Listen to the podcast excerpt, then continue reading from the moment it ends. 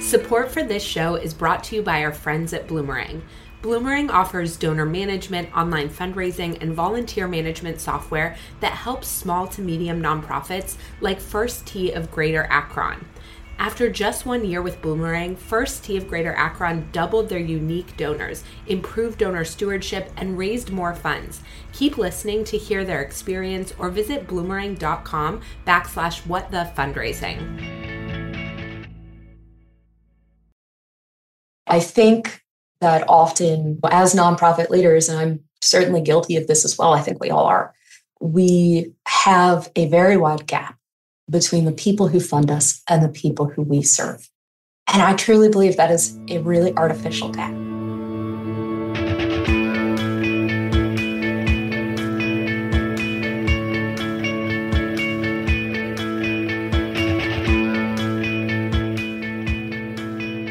Welcome back to What the Fundraising. I'm your host, Mallory Erickson, and this podcast is for impact leaders and change makers who are looking to fundamentally change the way they lead and fundraise.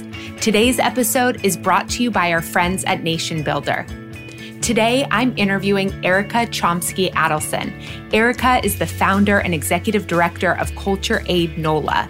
In this episode, she is sharing the compelling community centric alternative she and her team at Culture Aid NOLA have put into place. Born at the height of the pandemic, their non traditional food bank knits donors, volunteers, and guests together in a vibrant ecosystem of mutual support. With demand higher than ever in today's inflationary environment, CAN distributes 30,000 pounds of barrier free, stigma free food to 3,000 people a week. And it's all happening in an atmosphere of collaboration, joy, and music. Prior to becoming executive director at CAN, Erica worked in the world of disaster response, which is constantly impacted by the feast or famine cycles of crisis based giving.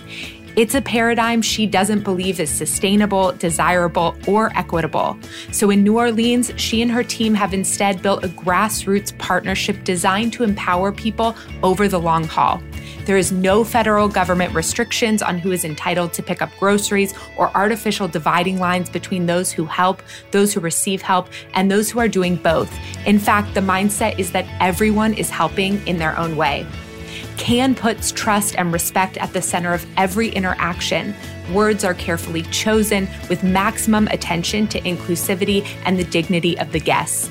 I could go on and on. This is such an important episode, but let's dive in so you can meet Erica and learn from her. Welcome, everyone. I am so excited to be here today with Erica Chomsky Adelson. Erica, welcome to What the Fundraising. Hi, Mallory. Thank you so much for having me today. I am super excited about this conversation. Why don't we start with you introducing yourself to our listeners?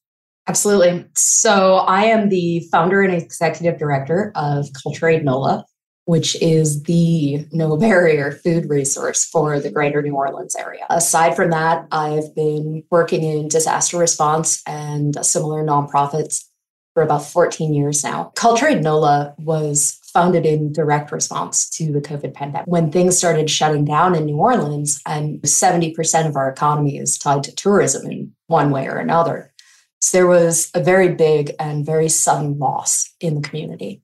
So we started by rescuing food from restaurants that were closing it down and using a small army of some really incredible chefs to cook it off and distribute it to the community. On March 23rd, 2020, we went out and cooked and served 500 meals.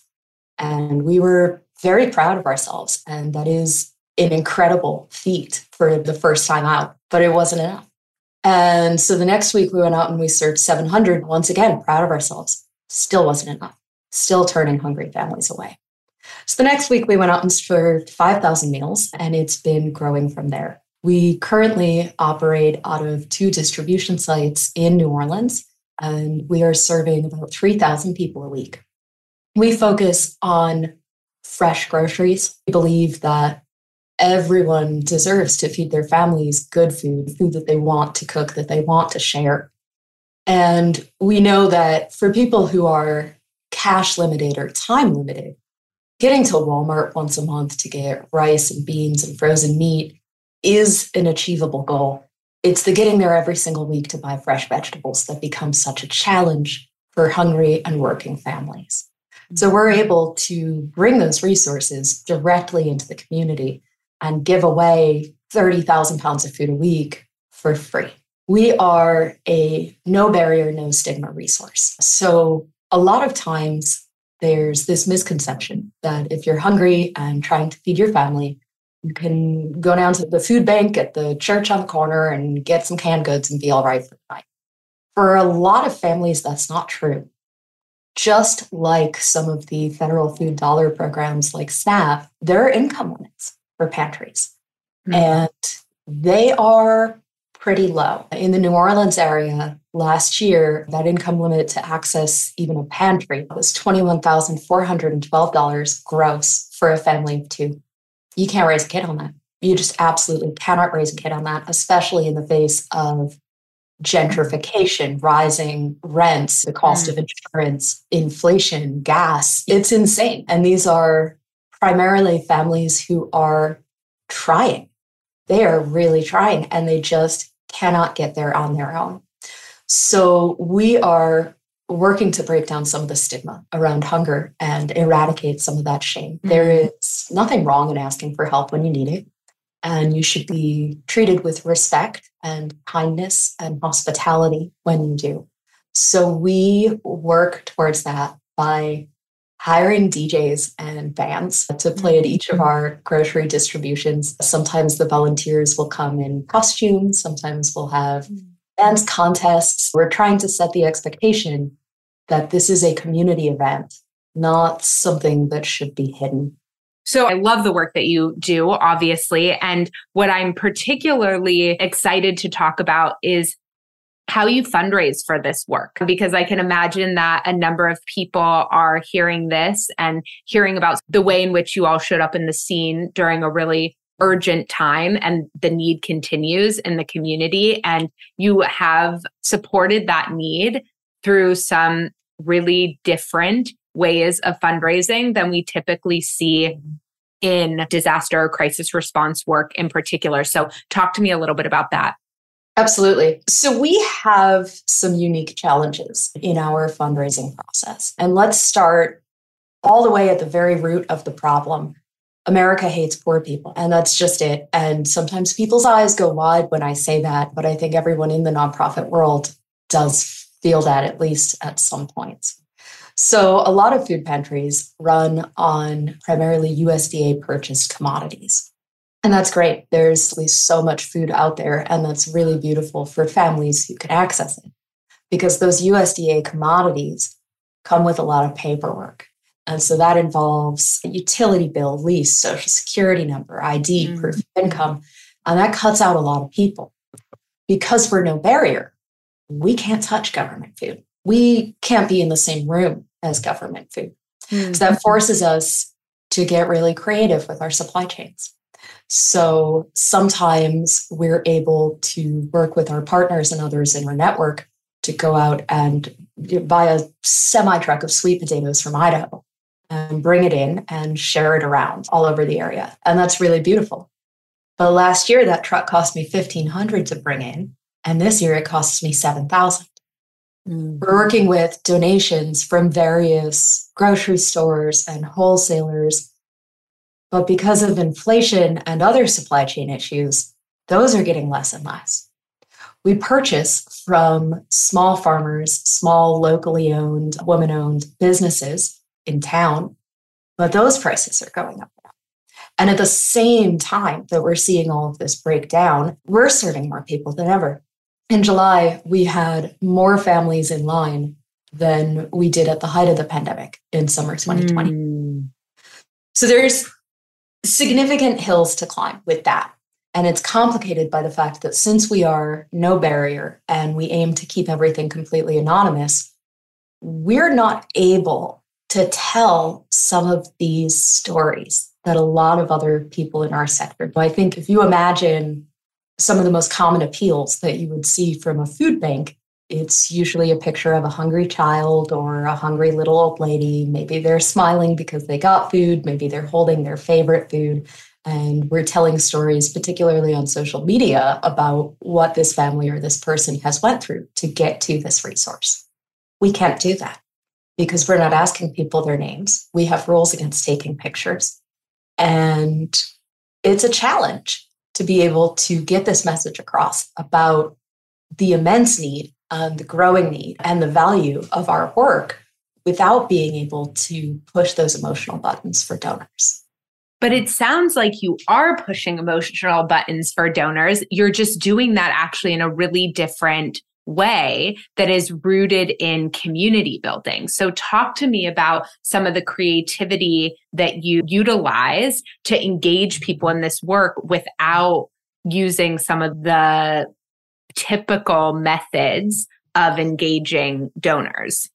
Yeah, absolutely. So, one of the things that we've found has been really helpful is actually just word choice. So, I'll start by saying I am a word nerd. Um, mm-hmm. Words are containers for meaning, words are important. We need to be careful and respectful with them. So, we're trying to set a standard of using our words wisely. So, we don't say the word need on site. We found that when we were going up and down the line and saying, How many families do you need groceries for?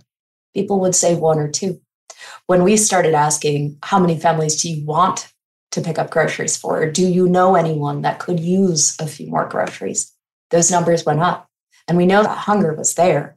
It just wasn't a need that was being met. At the same time, we refer to people as guests, not clients.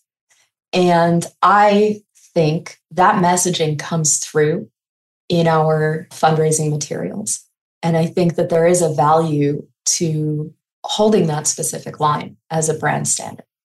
And I do you think that resonates with our donors because it is so wildly different than what our industry is, is used to. How much transparency have you had with your donors around those choices versus having brand guidelines around the terminology you use? How much has that been integrated into your teaching them along the way, too? Talk to me about that. Yeah, absolutely. It is very centered in our work. That kind of trust and respect component is a large part of who we are and what we do. So I am constantly talking about word choice. I am constantly mm-hmm. talking about the difference between want and need, the difference between guest and client, the difference between getting resources for someone and giving resources to someone. And our donors do absolutely respond to that. It's often for us somewhat difficult to express the urgency and the scope of some of these needs without falling into some of those traps. Whether it's mm. the trap of you should feel pity for this person, you should mm. feel sympathy, when what we need to be doing is building empathy. Or this is urgent, this is real, this is bad. We don't want to scare anyone because mm. our mailing list has donors and guests, and we don't want to freak them out. And it's a hard line to walk. I think one of the ways that we really succeed in meeting that challenge is by coaching our people, our staff, particularly our communications team, but also our volunteers and our core supporters in the reasons behind our choices on that matter. And I think once they hear it, they get it. This does make sense. It's harder, but it does make sense and it does work. And we find that by holding that brand standard of only ever talking about positive and uplifting narratives and ways in which your support has already helped. Can we have some more? It does resonate with people and it brings that sense of hope and joy and grace that is a core value of ours. Mm. Yeah, I was about to ask you, and maybe those are all the words that you would use, but I was about to ask you how you think if I had a donor of yours on this call right now, and I asked them, what are three words or five words to describe how you feel about your relationship to your organization? What words do you think they would use? Well, I think that would depend on the donor. okay, your most aligned donor, your goal donor. Yeah. I would really, in my dream world, the some of the words that a donor would use to describe us would be those that are in our mission statement, which would be dignity, grace, and hospitality. We talk about trust a lot. When we first started this to this day, we get a lot of questions. If you're not collecting paperwork, if you're not checking income, mm. how do you know that these people really need it? How do you know that they're not taking advantage of you? Mm.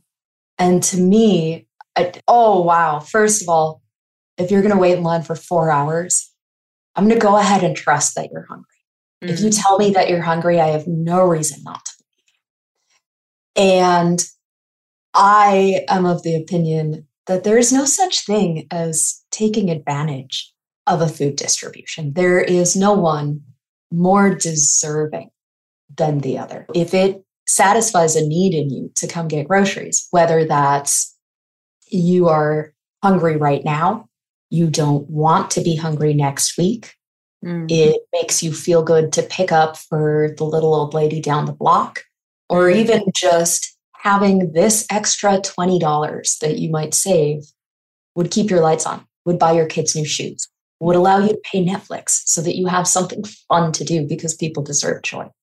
And I think that really has resonated with our donors. I think that does get more traction than we think. We all get so very many email appeals constantly. But when something comes from us into someone's inbox, it's going to make them feel good.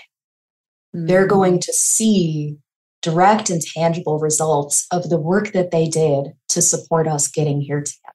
Whether that's that they gave money or they volunteered or they told a friend or they reshared a social post, we're able to show them the good work of what they did without bumming them out. I have a lot I want to say on that topic, but I'm gonna I'm gonna hold myself for one second and I'm gonna ask you another question and then maybe we dig in a little bit deeper around some of those pieces that you said that are so important.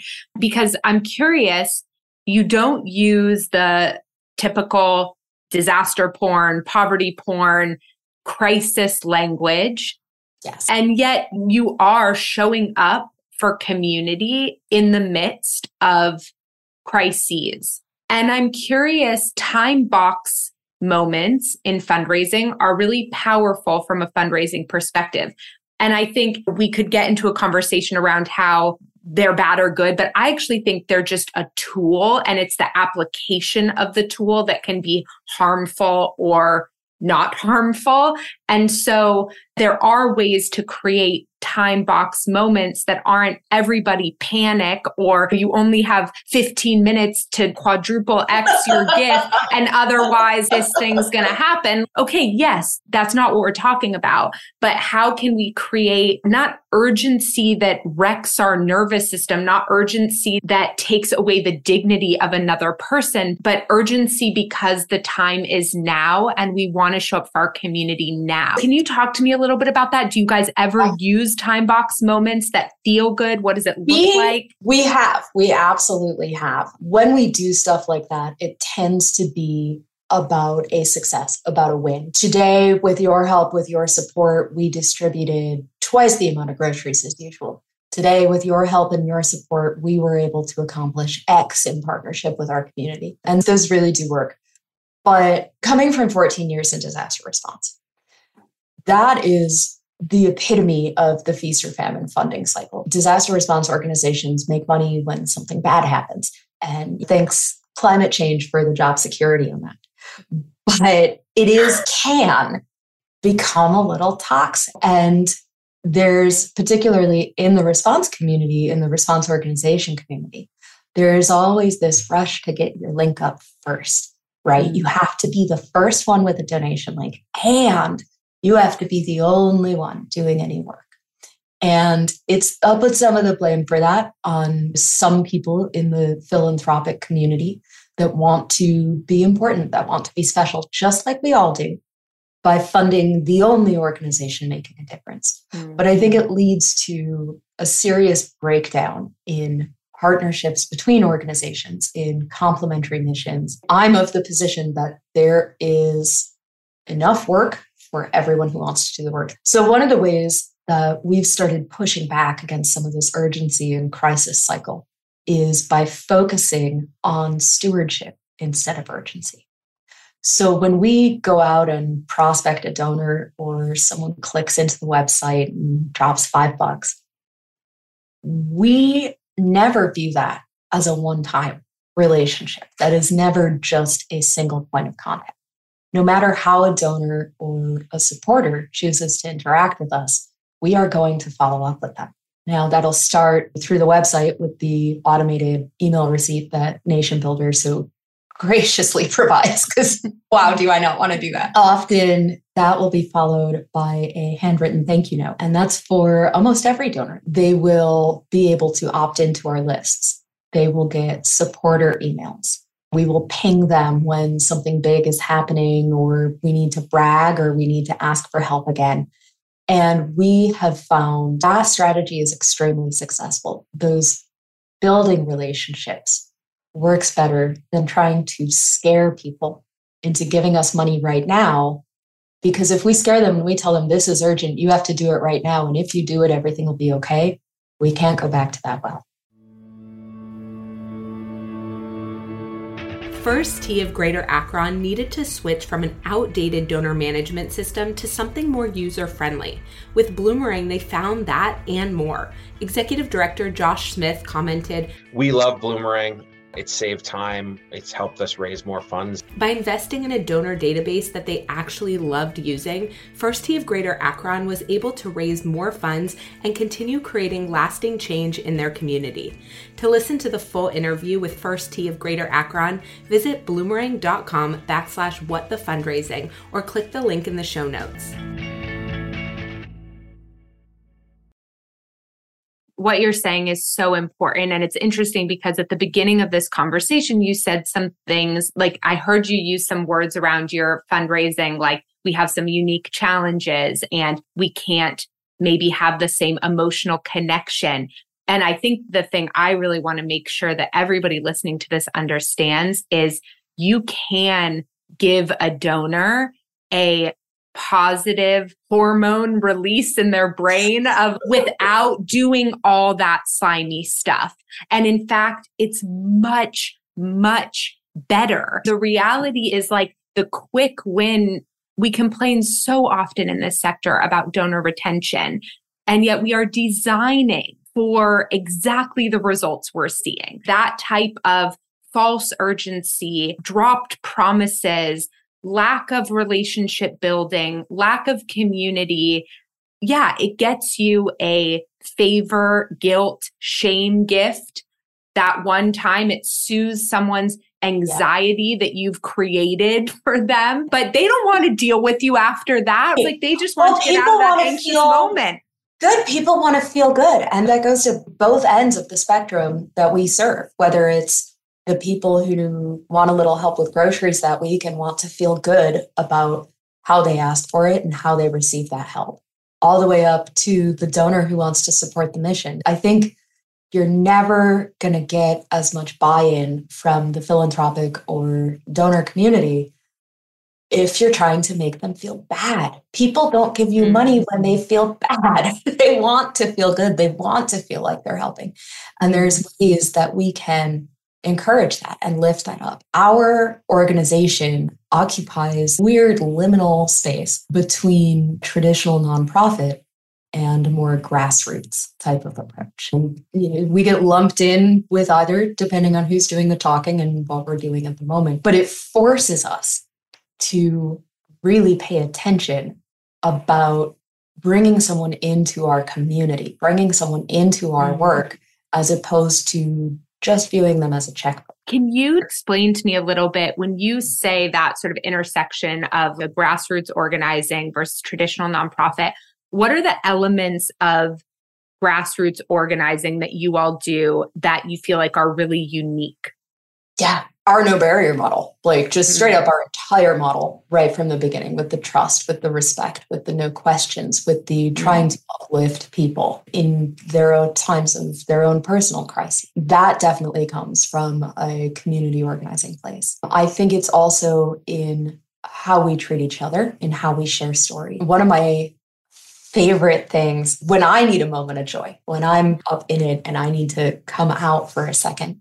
One of my favorite things in the world is a lot of our core volunteers, best volunteers, they show up every single time. They work their butts off no matter what the weather is. They used to be in line. And we've got a lot of volunteers like that. They used to wait in line for four hours. They used to pick up for themselves, maybe sometimes for family and friends, but now they are the providers. They are empowered. They are serving groceries to others, and they're still getting what they need. They're still going home with groceries, but they're able to have that sense of empowerment, of personal accomplishment, and of doing good. I think that often, as nonprofit leaders, and I'm certainly guilty of this as well, I think we all are, we have a very wide gap between the people who fund us and the people who we serve. And I truly believe that is a really artificial gap. And I think COVID ripped the band aid off of that in a lot of ways. There were a lot of stories about people who had donated or volunteered at food banks and now were in line at food banks and they never thought they'd be here. And we were serving just not the people you'd expect. We were serving people who drive up in Mercedes, they were wearing suits. We still serve people who are clearly not okay with asking.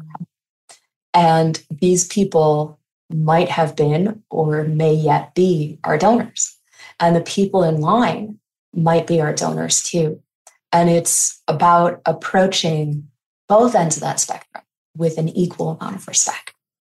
As you were talking, one of the things that I was thinking about was that question I'd asked you before around how would you say a donor feels who works with you? And what I had intended to ask you after that and then got engaged in your answer was how does a guest feel? And what I think I'm hearing you say right now is that a guest, a volunteer, a donor, the goal is actually that their kind of emotional experience, their like human experience with the organization is equal, that all of them are actually bringing their own stories and their own experiences, but that what they feel from the organization are those core values. Am I hearing that right? I would like to think so. I think, and I said there's that artificial gap between mm and people. And if we start thinking about that as a spectrum instead of two separate buckets, I think we do a lot better because every single person in that entire chain is supporting us. So that's some of the philanthropic funders and the individual donors, they're supporting us. Our volunteers are supporting us, and the people in line are supporting us too. They're not auxiliary. They're not an afterthought. Mm-hmm. They're not just why we're here. They're actually helping us do this. They're helping us do it better. They show up every time. They give us their trust. They give us their time. And yeah, they give us our gratitude too. And I don't often like to focus on that, but it is real and it does feel good. And all of those parts have to come together for a work like this to be successful. And if any single one of those parts fell out, this type of thing wouldn't work. Are you familiar with the community centric fundraising principles?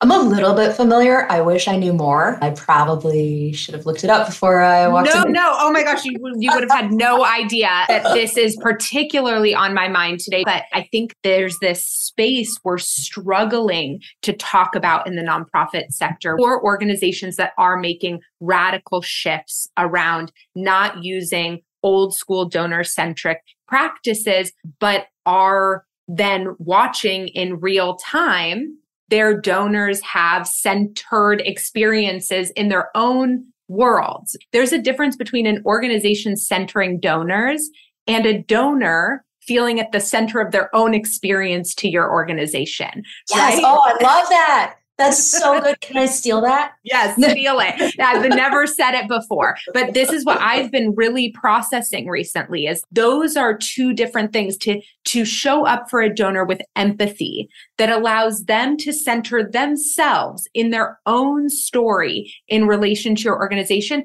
That is important and that is very different than them being centered in the work of your organization. And it sounds like you agree.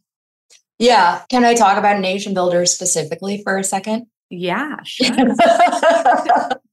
so here's something that Nation Builder provides that definitely supports this type of communication style, but also actually was a driving force in us deciding on this style. So hmm. in Nation Builder, when someone interacts with you, they're listed as a supporter. So that's going to encompass everyone who clicks through the donate button will be tagged as a supporter. Everyone who clicks up for a volunteer shift is going to be tagged as a supporter.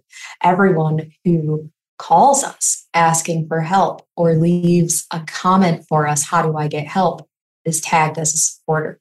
And it's this really visual, really absolute equalizer because yeah, we can easily sort for donors, sort for volunteers, sort for anyone who left a comment on Contact Us. Absolutely.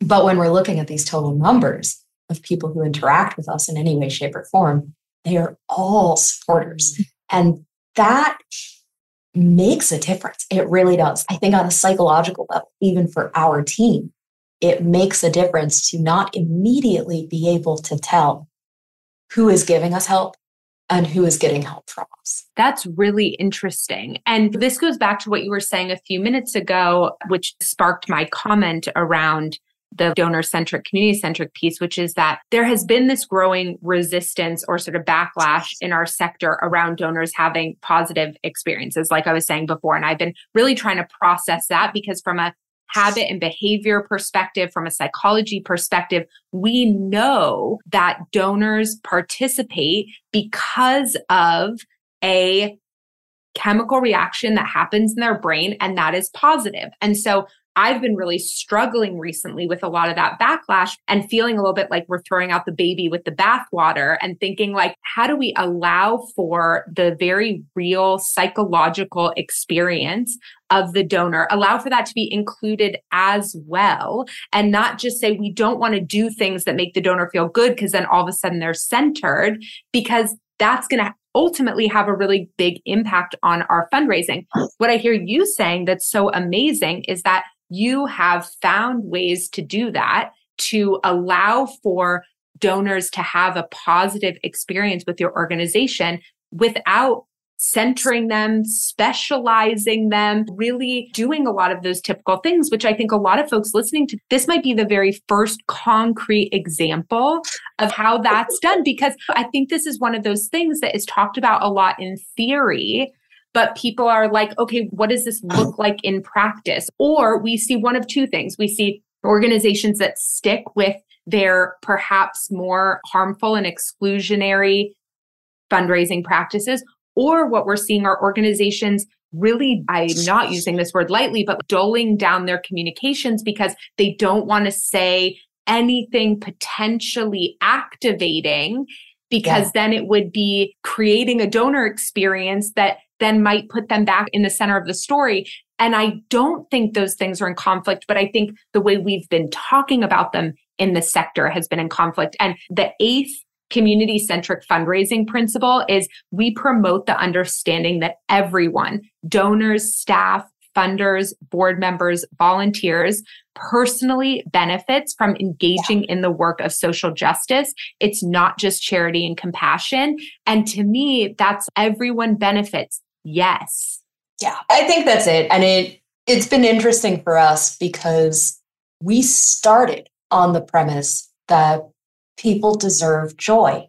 Mm. And that sounds sometimes trite, sometimes maybe willfully ignorant to some people. How do you hmm. deserve joy? Like what it no, but it's true. And that philosophy especially works in New Orleans. We are all about joy. We are all about dancing. We are all about music. We are all about food. We are all about community care. So being able to start from the premise that everyone who interacts with us should have a positive experience, should feel good about culture. It enabled us to move away. I like your use of the word exclusionary because I think it it is it's a needless separation. It's a barrier that we built, a wall that we built. And particularly in hunger relief and particularly during the time of COVID, which was like such an equalizer. There think there was a lot of inclination towards this could be you, be grateful it isn't.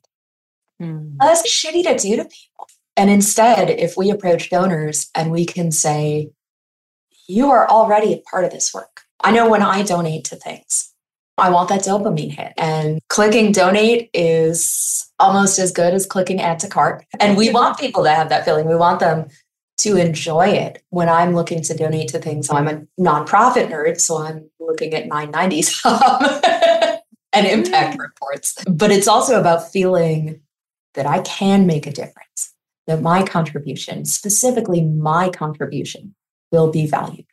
When we're asking donors to give money, we are asking them to give their time. They had to work to make that money. They're choosing to give it to us instead of spending it on something else for themselves. And we have to reinforce that behavior. And like I said, at the other end of the chain, we're asking people to give us their time to come for groceries.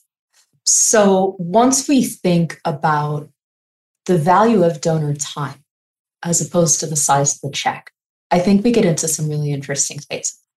We definitely have major donors who write big checks, and gosh, do we love that. Oh. We've got a lot of people who give us $2 a month.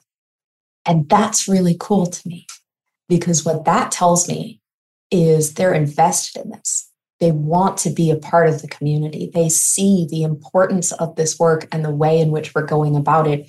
And they are giving us what they can.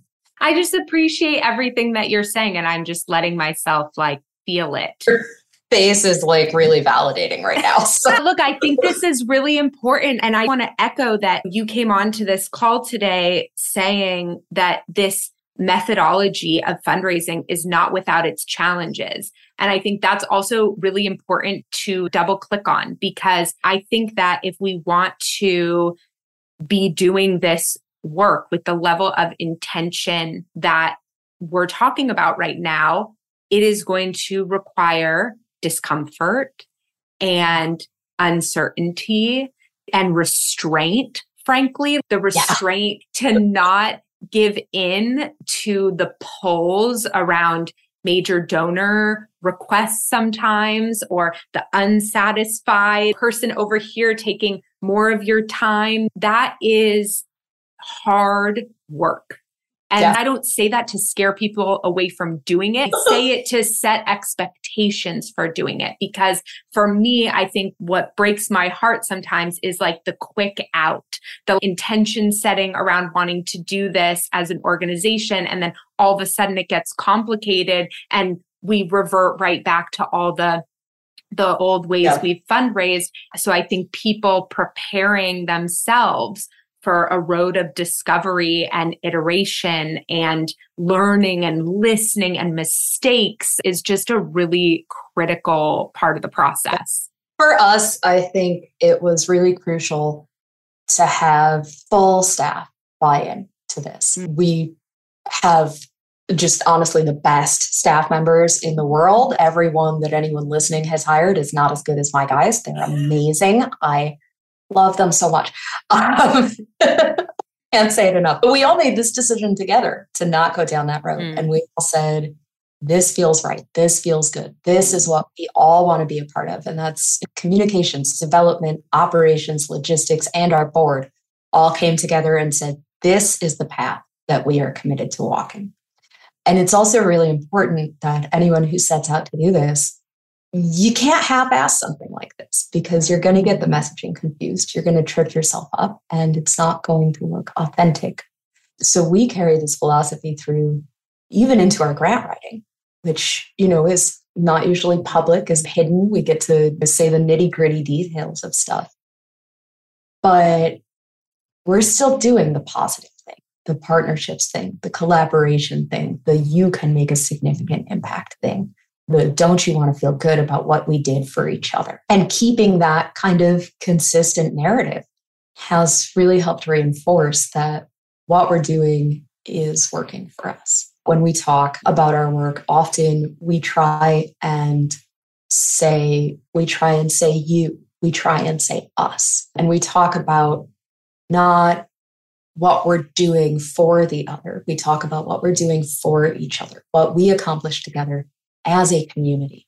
Because we're not the only ones out here. We might be the biggest and most consistent a no barrier food bank in the New Orleans area, but we need other people to do this. We need other people to help us do the work that we're doing now, but we also need them to carry the torch. And if we're going to sit here and say every single family deserves access to good, fresh, healthy food on a regular basis, then it's our job to support our partners in that as well. It's our job to make providing that access easier for others. It is our entire community. I love that. So tell folks where, if there's a place that you would personally like to connect with people who are hearing you speak and want to reach out, where should they find you? And then to learn more about the organization and donate, give, get involved, just tell everyone all the things. If anyone wants to become a supporter of culture, they can go to cultureaidnola.org. And if you want to shoot me a message, I am always happy to nerd out on word choice and the ethics and reasons behind what we do and why we do it that way. And you can reach me at info at cultureaidnola.org.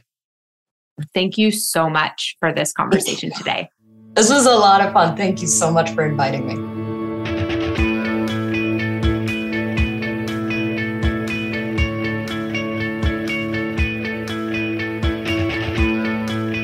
All right, there are so many elements that Erica talks about that I want to double click on. Number one, words matter. Something as simple as substituting the word guest for client can shift the way people feel about interacting with your nonprofit.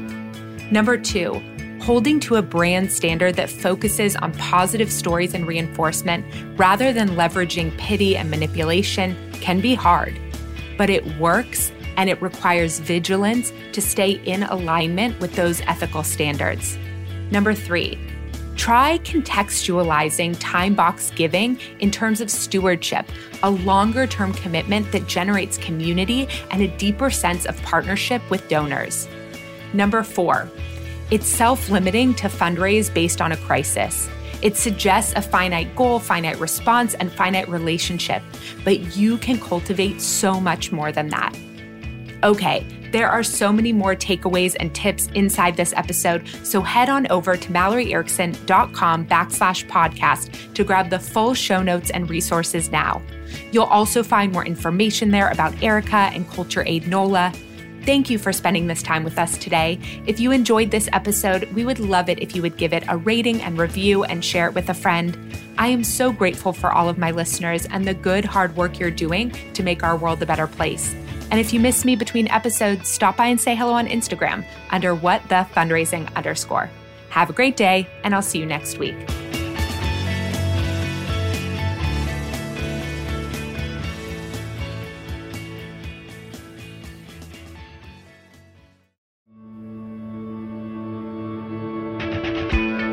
Hey, you, I hope you're loving all the free value you're getting right now from our guest. And speaking of free value, I've raised millions in the nonprofit space without sacrificing my integrity or my alignment. And I'm sharing how I did it in my free webinar, How to Harness the Power of Prioritization to Raise More Without Burning Out. Go to malloryerickson.com backslash workshop to register for the free training right now. I cannot wait to see you there.